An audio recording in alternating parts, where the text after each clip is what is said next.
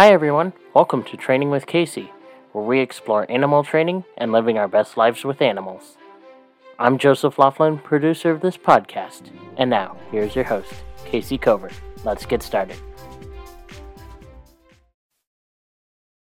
Hey, welcome everybody. It's Casey Cover, your host on Training with Casey.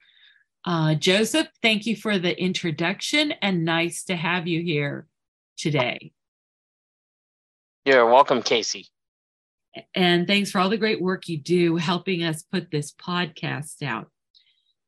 So, today, um, I would really like to talk about mental mapping. Have you heard that term before? Not until you mentioned it. okay. So, I don't know where I heard it the first time, but it's really important to cognitive training. So I even made us a set of notes so that you can see what we're going to talk about. And reminder everyone have notes. There you go. And I I always take notes when I listen to podcasts because it kind of helps me stay focused and to think. So I'm very notes oriented. All what? right. What's wrong with you people? Why are you not taking notes? you don't Stop even know. this podcast recording. Go take pro- notes. Listen they're probably all taking notes, especially if they're European. European people don't miss a thing. Okay. So Okay. We should men- test that out one day. Mental mapping compared to rote or automatic compliance. So I want to keep the animal thinking and engaged. I never want the animal to automatically do something without thinking about if it's appropriate for that set of circumstances.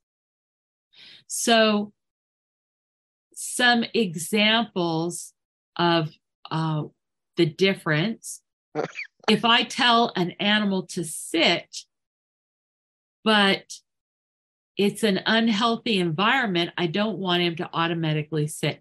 Or more to the point, if I taught him to sit automatically because we're heeling and I come to a stop, I actually don't want him to sit if it's a dangerous situation, like we're in contaminated water or someplace where you know there's toxins around. And I've had problems with this in the past where somebody taught an animal to just be so automatic in his behavior that either it put the animal in danger or put somebody else in danger, or it totally ruined other possible behaviors. I had a Doberman who thought that a good dog would always sit. It used to be automatic, where people used to teach dogs in obedience class to sit automatically every time the owner stopped. Well, that's great in an obedience ring, but only a small part of life is lived in an obedience ring. And I wanted my dog to do a series of five cycles of a complicated behavior. It was going to look so cool. It was called the Big Black Wave. But to do this, he had to go through a sequence of behaviors stand, bow, down, sit, stand, bow, down, sit. And he had to be very uh, synchronized, you know, very on the beat with the behavior and very quick to do it and to take the cue. And he had to do it at least four or five times in a row for it to really look the way I wanted it to look. And the problem was he would do it. He would do it twice. If I bridged him at all, if I even gave him an eyebrow nod, like, yes, that's it, you're so good, he would immediately sit because he was now a good dog and a good dog would sit. And we could never get that behavior past that certain point. And then after that, I didn't have any big black dogs for quite a while. So I haven't done it again. I'd like to do it.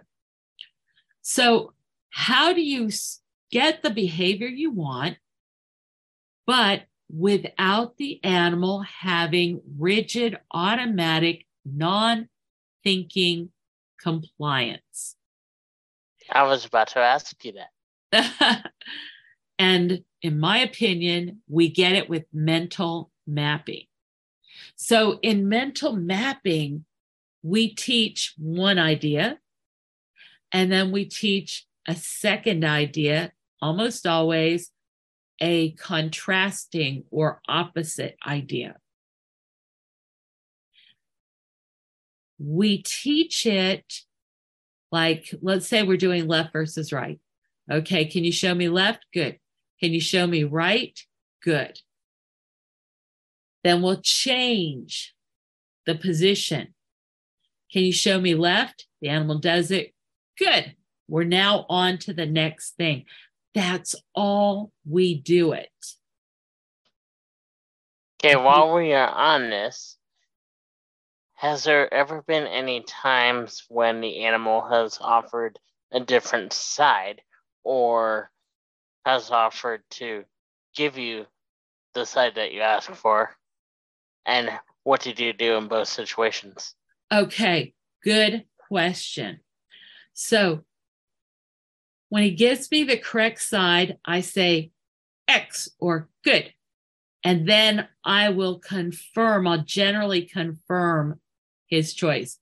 That's your right ear. Good job. So X, right ear. Good. If he gives me, if I ask him for the right ear and he gives me the left ear, very, very rarely do I say no or incorrect. I normally say, if I ask for the right ear and he gives me the left ear, I'll say, That's your left ear. Can I have your right ear?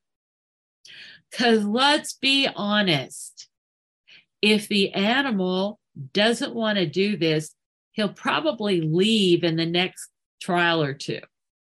If he does, if he doesn't want to learn this, if he does enjoy it and he just made an error, then why would I discourage him?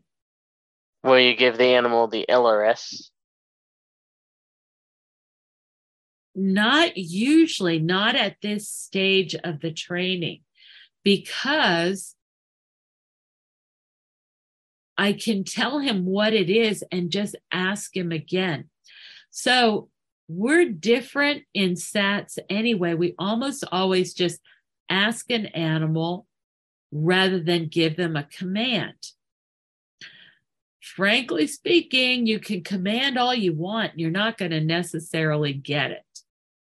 So we get very, very good compliance just by asking. I remember when I did shows, and I remember when I went to see everybody else's shows. I never went to any show except the orcas. All the other animals were not ever 100% accurate and correct in compliance in their shows. And that includes mine as well. And there were a lot of things that feed into that. For example, at one place I worked, the animals would do up to 14 shows a day. You can kind of imagine why they would get tired of doing that toward the end of the day. But um,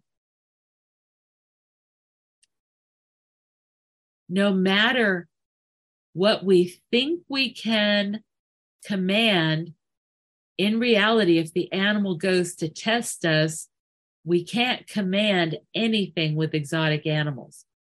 I mean, if we plan things carefully and so forth, we can uh, not be within reach of them, but we cannot make them do anything without endangering ourselves and them.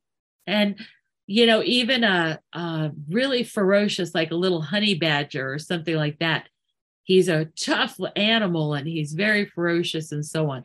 So you might think, well, I'll just, you know, teach him a lesson or something like that. But in reality, when the animals get frustrated, violated feeling, all that kind of thing, they can die on the spot. And you certainly don't ever want to have anything like that happening. So, what I learned is I can generally get well over 90% compliance just by asking the animal and teaching them in a certain way. And in that certain way, um, I want them to keep thinking about what we're doing together. And they even sometimes come up with better ideas. Anyway, I don't usually command an animal because I recognize that I cannot command them. So I don't put myself out there. So going back to mental mapping, if an animal is learning and the learning is interesting, they're usually really motivated to keep going. In fact, they'll get really excited just by the process of learning. Do you find that's true with you in school? Yes. yes, so, absolutely. So, what do you find fascinating to learn about? Psychology. Okay. What do you find less fascinating? What's something you have to do, but you don't enjoy it very much? I hate math. Many people do. Why? You, did you ever think about it? I hate thinking about math. There you go. It takes mental discipline, doesn't it? And you have to learn all the stuff we're talking about with mental mapping. You have to learn what all the numbers are. You have to learn what all the operations are. You have to learn all the syntax, you know, like in algebra, how you use par- um, parentheses and so on to guide you through solving an equation. It takes a lot of discipline. And it's not so naturally just fascinating. Probably largely because there's so much work you have to do up front to get to the good stuff. If the first thing you learned in math is how to calculate your money, and the faster you could calculate it, the faster your money would grow, I'll bet you you'd love math.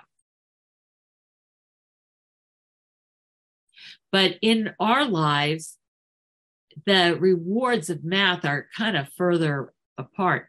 But what else makes it so that you love psychology more?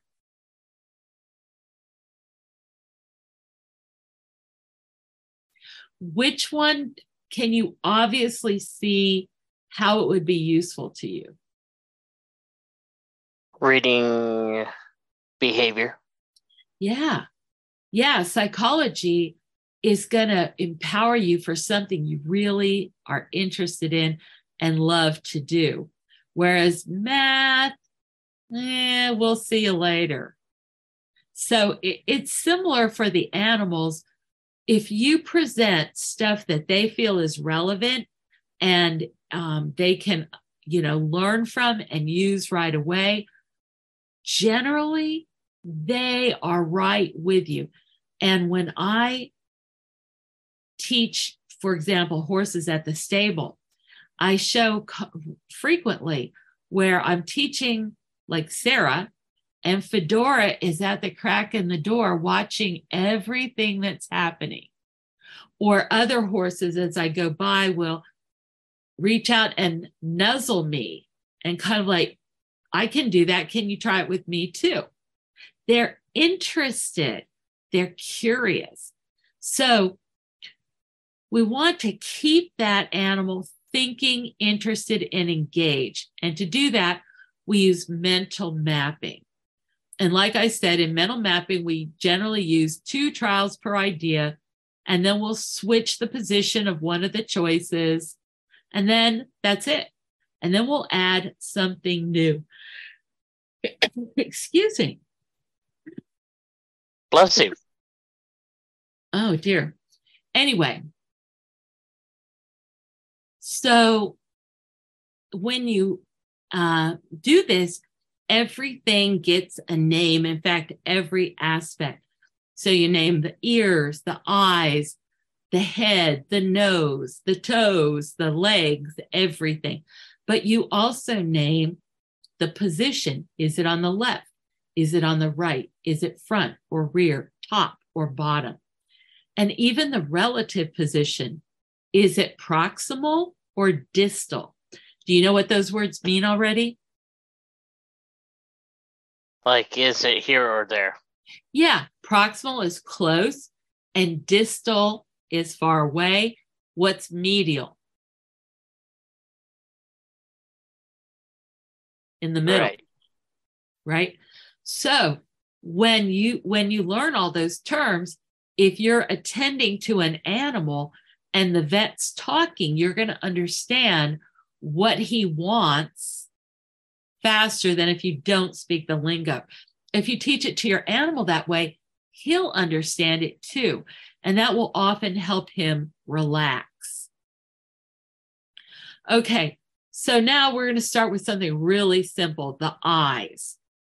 So you're going to show the animal, look, you've got an eye. That's your, well, okay, your right eye. Here's another eye. This is your left eye. You have two eyes. Look at that. One, two. Can I touch your eye? Good, good, good, good, good. I'm going to touch your left eye. Good. I'm going to touch your right eye. Good, good, good, good, good, good. Can I touch both eyes? Good, good, good, good, good, good. Can I touch your eye with water? Just going to take a little damp piece of paper towel. I'm going to touch your eye with a wet surface. Now, do you think that an animal would notice a wet surface? Yes. They often will. A horse or a person will. Now, I'll tell you who might not sea lions. When I taught sea lions to stay in the water, I thought that they would notice if they were wet or dry. In reality, they noticed whether they were swimming or standing. So I had to change the definition of being in the water. They had to be actually free swimming, free floating in the water, because otherwise they would keep making a mistake. If they were standing uh, in the shallow water on the edge of the pool, they seemed to be oblivious of the boundary of the pool. That turned out to be really hard to teach.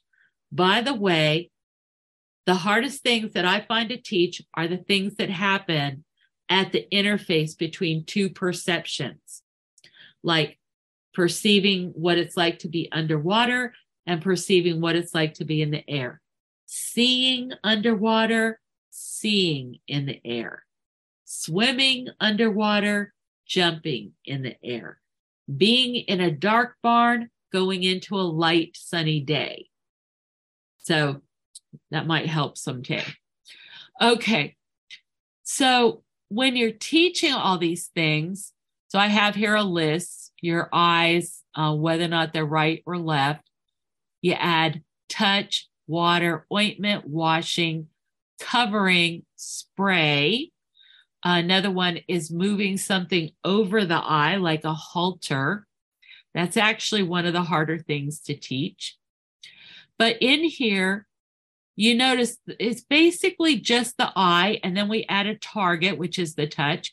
And then we keep adding some little difference, but it's all about the eye still. And the order that you present these things is often optional.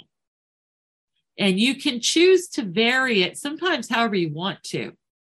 And then sometimes there's a logic to it. But no matter which, you always want to try to vary only one thing at a time until you've worked all the way through that concept and that animal is very proficient at making accurate choices. So if you say, um, you know, can you touch my hand with your eye? And the animal comes straight like this. Good. Can you touch my hand with your Left eye. Good. Can you touch my hand with your right eye? Good. You don't have to hesitate. That animal seems to clearly understand which eye is which and what the idea of touching is. When would you uh, slow down or reteach? What would you look for that would show you the animal needed more support?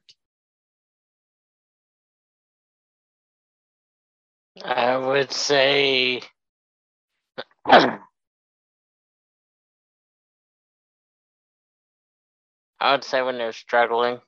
Yeah, exactly. Hesitation and confusion. So in SATs, we would instantly whip out the intermediate bridge. Good, good, good, good, good, good, good. Good job. You did it. Okay.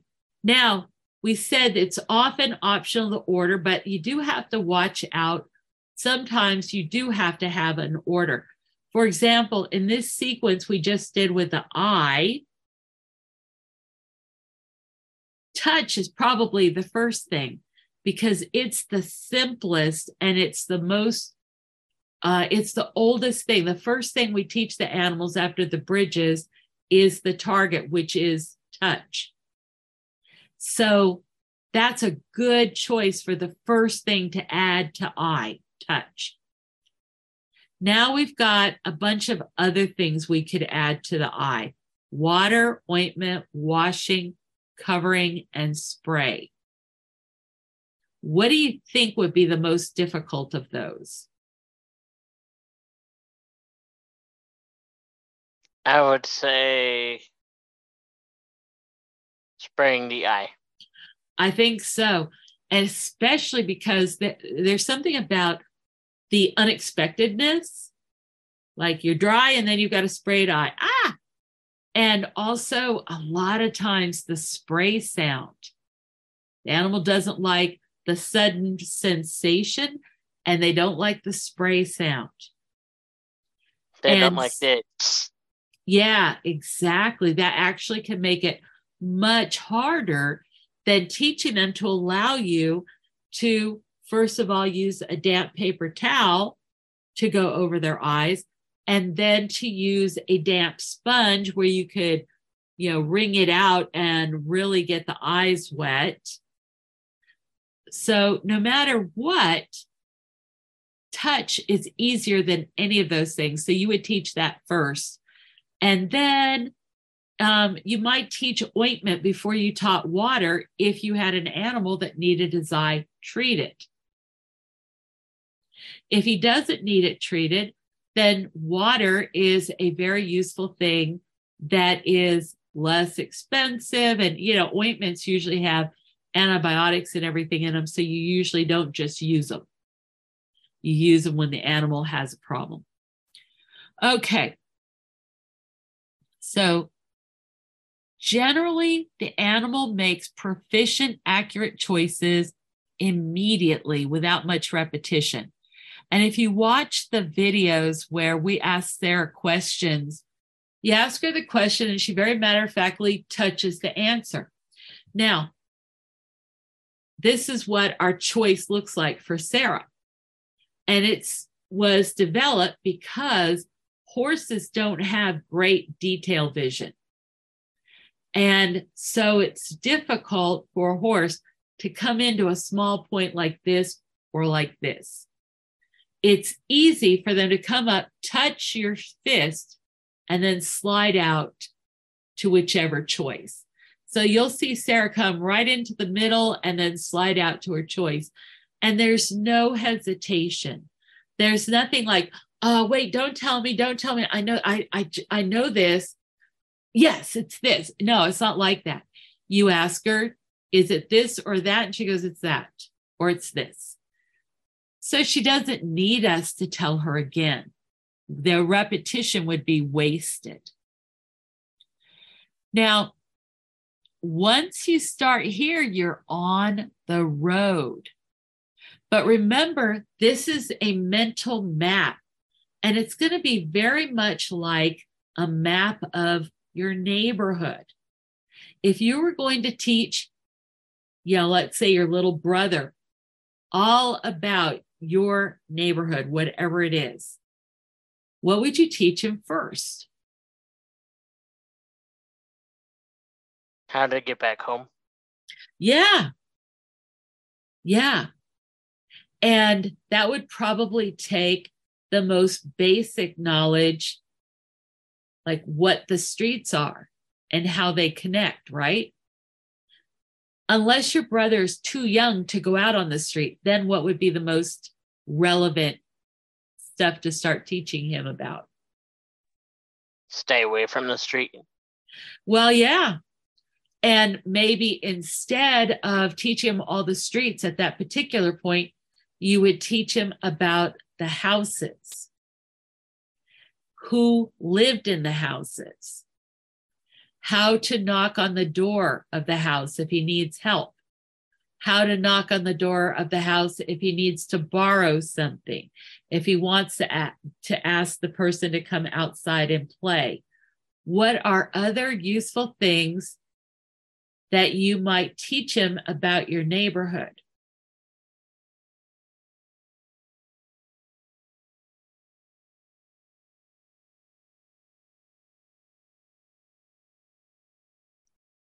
How to identify houses? Yeah. What about where the animals live? Who lets their animals run loose? Whose animals might be dangerous?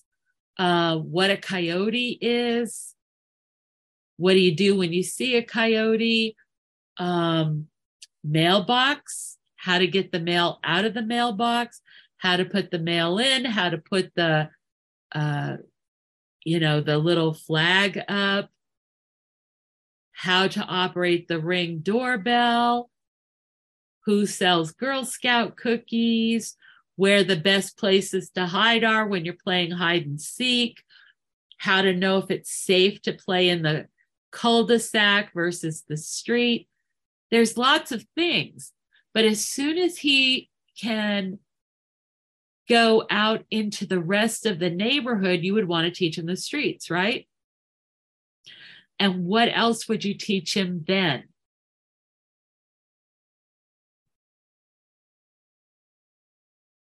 How about where would you walk on the streets? Where would you get to?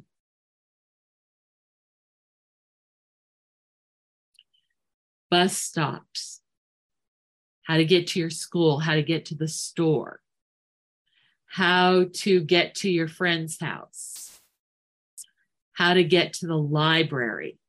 And the, the more you expand, the more other things you have to teach him also. How to get out of the road when a car is coming. Something for animals that's a big deal when you start taking them out in a city is the sound of air brakes is really un pleasant to a lot of dogs, definitely. And so we literally have to teach them about air brakes because the animals can be terrified because they don't know what the sound is, maybe. Or at least that's what it looks like because once we teach them about the sound, they calm down. So when you're talking about teaching an animal at a zoo, at first, you can start with body parts. So I said here, do the single body parts head, tail, mouth, nose, forehead. Do the pairs. I actually usually start with pairs because you have opposing examples. So you can easily teach right versus left. If you have one head, you can't teach right and left very easily with it. You can teach it much easier with a double body part. Um, then you have body parts that come in fours, like hooves and paws, or greater numbers, toes, fingers, wing feathers, wattles.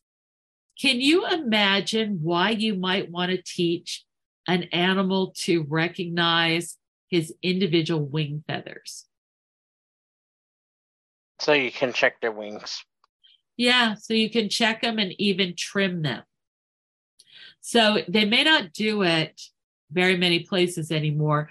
But when I first got started, lots of people trimmed one wing of a bird to make it off balance for flying. It kind of slowed them down a little bit. Okay, why might you want to teach about the individual nails of the animal, the claws? Trimming. Yeah. You got to trim a lot of things, including goat uh, feet, pig feet, elephant feet. That's a big job right there. Okay, how about muscles? On dogs, there's three muscles that if we teach the dogs where they are and how to relax them, it helps them incredibly to learn to manage their arousal. And those three muscles are the sartorius, which goes from the hip to the front of the knee, the pectineus, which is a flat rectangular muscle that goes up the inside of the thigh, and the gracilis, which is a little muscle underneath that that kind of feels like a boiled egg when the dog is tense. And so by showing the animal how to relax those things and making them aware, they've learned to relax them themselves, which is huge. Now, for a lot of the animals, including horses and probably antelopes, zebras, and so on, but I've never gotten a chance to test this last one out. The bladder meridian points. Have you ever heard of those? Those are acupressure or acupuncture points. And some of the animals are so sensitive that you don't want to actually massage them like this. You just start by just barely laying your fingers against them. And you will sometimes see those animals go like this. If they start going like this, take your fingers off a little bit. Let them calm down and then try it again. So um, you can look up the bladder meridians on horses, and there are some great videos out there that show you about that. And then you could try it with other animals. Let's say a capybara. Capybara is not a horse, but he's a four legged animal that stands on all fours, and his uh, nerve system is probably very similar to a horse's. Now, then you're going to add direction and location. It, like we were saying before, is it medial? Is it proximal? Is it distal? Is it on the right or the left? Uh, ventral or dorsal? What does that mean? Do you know that one already? So what's ventral? Quiz oh. time. What did you say? Ventral's bottom and then dorsal's top. Right. What other one do you know would be very useful uh, on marine mammals?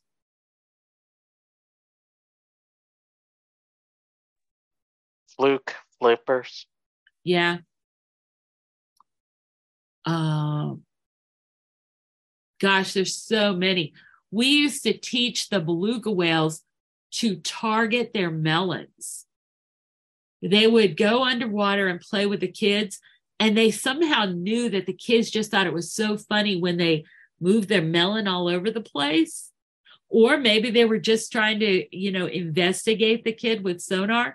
But anyway they do this and the kids would just get so excited. And they the whales easily learned to target their melon all over the place. All right.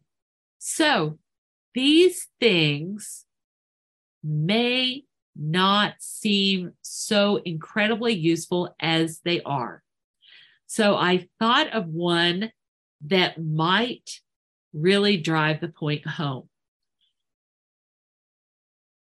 If you had to teach a polar bear to present his back to you so that you could examine his back, let's say he got an abrasion on his back and you might have to spray it or make sure it's healing correctly. How could you do that? Tranquilize the polar bear, knock him out for a bit. yeah, tranquilize yourself and the polar bear, right? Well, we actually did it at the National Zoo. Excuse me, one minute here.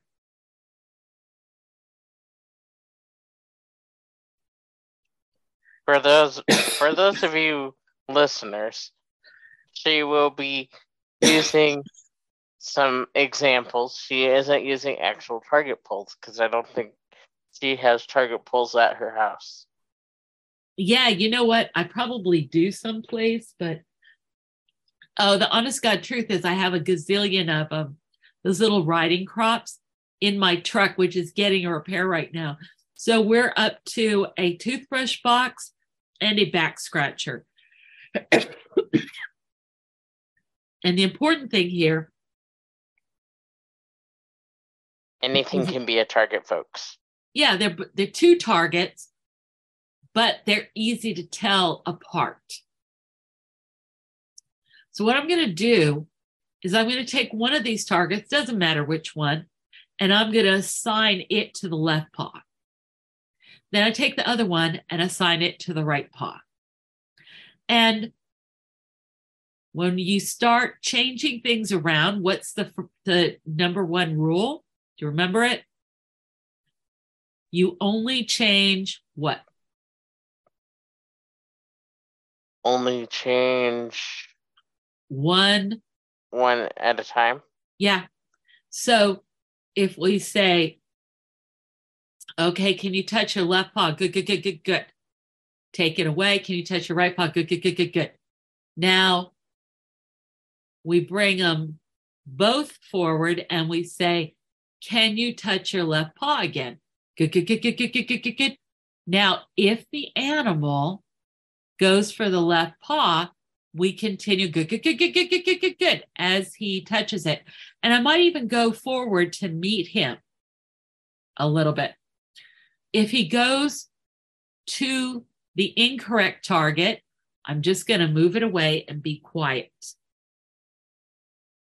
Then I'll give him the chance again. Can you touch your left paw? Good, good, good, good, good, good, good, good, good, good, good, good. It's that easy. But what we do next with it is once he's learned to touch the correct paw to each target, then I start having him touch both at once. Then I start changing the positions of the targets. So once I get them stretched as far up and down as I can on both sides, then what I'm going to do is start crossing them.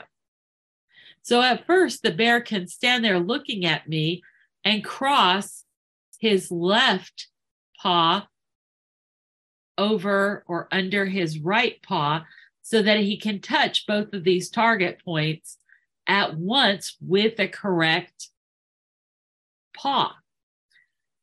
But as I move them further and further apart, he has to stretch and unwind more and more to be able to touch those two target poles at once. And next thing you know, he's got his back up against the fence. And we name that. We name every part of it. We name touching the target pole, touching this is your left target pole, this is your right, that's your left paw, that's your right paw. Can you stay on the target pole? Can you stay on the target pole as I move it? We call that follow. Can you cross your paws?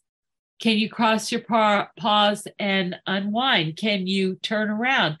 That's your back. Can I touch your back? Can you put your back up against the fence? Can what once we get it up against the fence, what's the next variable we'd be likely to work on? Getting him to allow you to touch other parts of his body. Yeah, well, or since right this minute we're, we're yes, that's a perfectly good answer.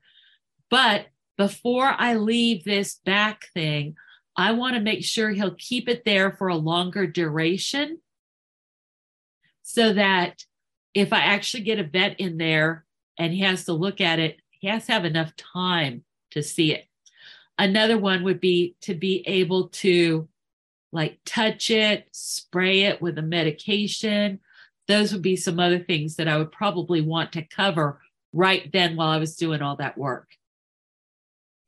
Uh, one real thing that happened at the National Zoo is that the polar bears were taught to target their mouth. So the keeper's on the other side of this fence wall, but she could move her two fingers apart, and the bear would touch one finger with his bottom jaw, the thumb with the bottom jaw, and his top jaw to the tip of the finger. So he's not coming through the fence or anything. This is all, you know, safe and all that, as long as she doesn't put her finger through the fence. Okay, this is just on the surface of the fence, like this. And uh, she saw that the polar bear seemed to have a tooth problem.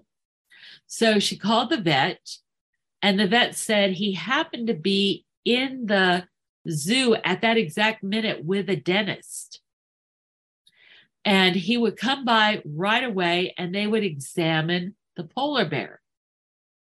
Well, normally that's going to take at least three veterinary staff and hours to get that done. But because this dedicated polar bear trainer had taught this thing, she was able to just call the bear over to the wall, you know, the little fence, and target the mouth open. And the dentist was able to look right inside and say, okay, that's a broken tooth. We're going to have to extract it. So they did have to anesthetize the bear to do that. But normally they'd have to anesthetize the bear just to see if they had to do that. And of course, every time you anesthetize an animal, that's a lot of expense, but most of all, a lot of risk. So, in conclusion, when you teach ideas but keep relating them together, it makes the learning very relevant to the animal. They see why each one of these things can be important to them. And the relationship of all the things helps them to remember.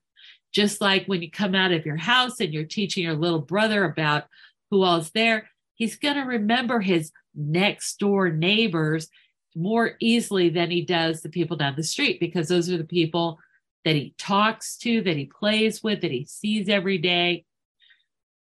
And by showing the animals how these relationships are important and by naming everything, they learn so quickly and so richly. Like it really helps them to also extrapolate into new situations and use that information. Now, because we name every little piece, so we name uh, the words for the actions and everything and the critical features, like you know, is it longer or shorter or left or right or whatever? Then we can then refer to whatever we taught because we have a word for it. So we don't have to reteach something every time. I mean, can you imagine how many times you're going to have an animal's mouth targeting? So if you just name can you target your mouth on this? Can you target or your mouth on this? Can you open your mouth and target it on this ball? That is so much faster than just going up and by trial and error, getting an animal to touch yet another thing with his mouth. Okay, does that seem easy? You gonna do it? Yes. Oh, I, I hope you will. I'd love to see. Love to see if you do it. Take some video. Okay. Well, did you want to add anything? Not that I can think of. Hey, I hope people really enjoy this. It's uh it's it's kind of like a mix between psychology and math, isn't it? Yes. Because it's got these great payoffs for how it helps you to teach and interact with the behavior of the animal. But there's also some discipline and uh, method, technology involved. And it's so worth it to really master these things because the more you do it, the more fluent you become. All of a sudden, it becomes like speaking any other language. It's easy. So you might as well rush to that point where it all gets to be easy.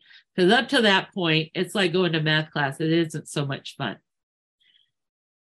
Hey, thank you for uh, joining me with this. It's a lot more fun to do these together. Well, thank you. Okay. Well, let's put this together and we'll put it out for everybody. And you have a great week at school. Thank you. Thank you. You too. Well, have a good night, I should say. You too.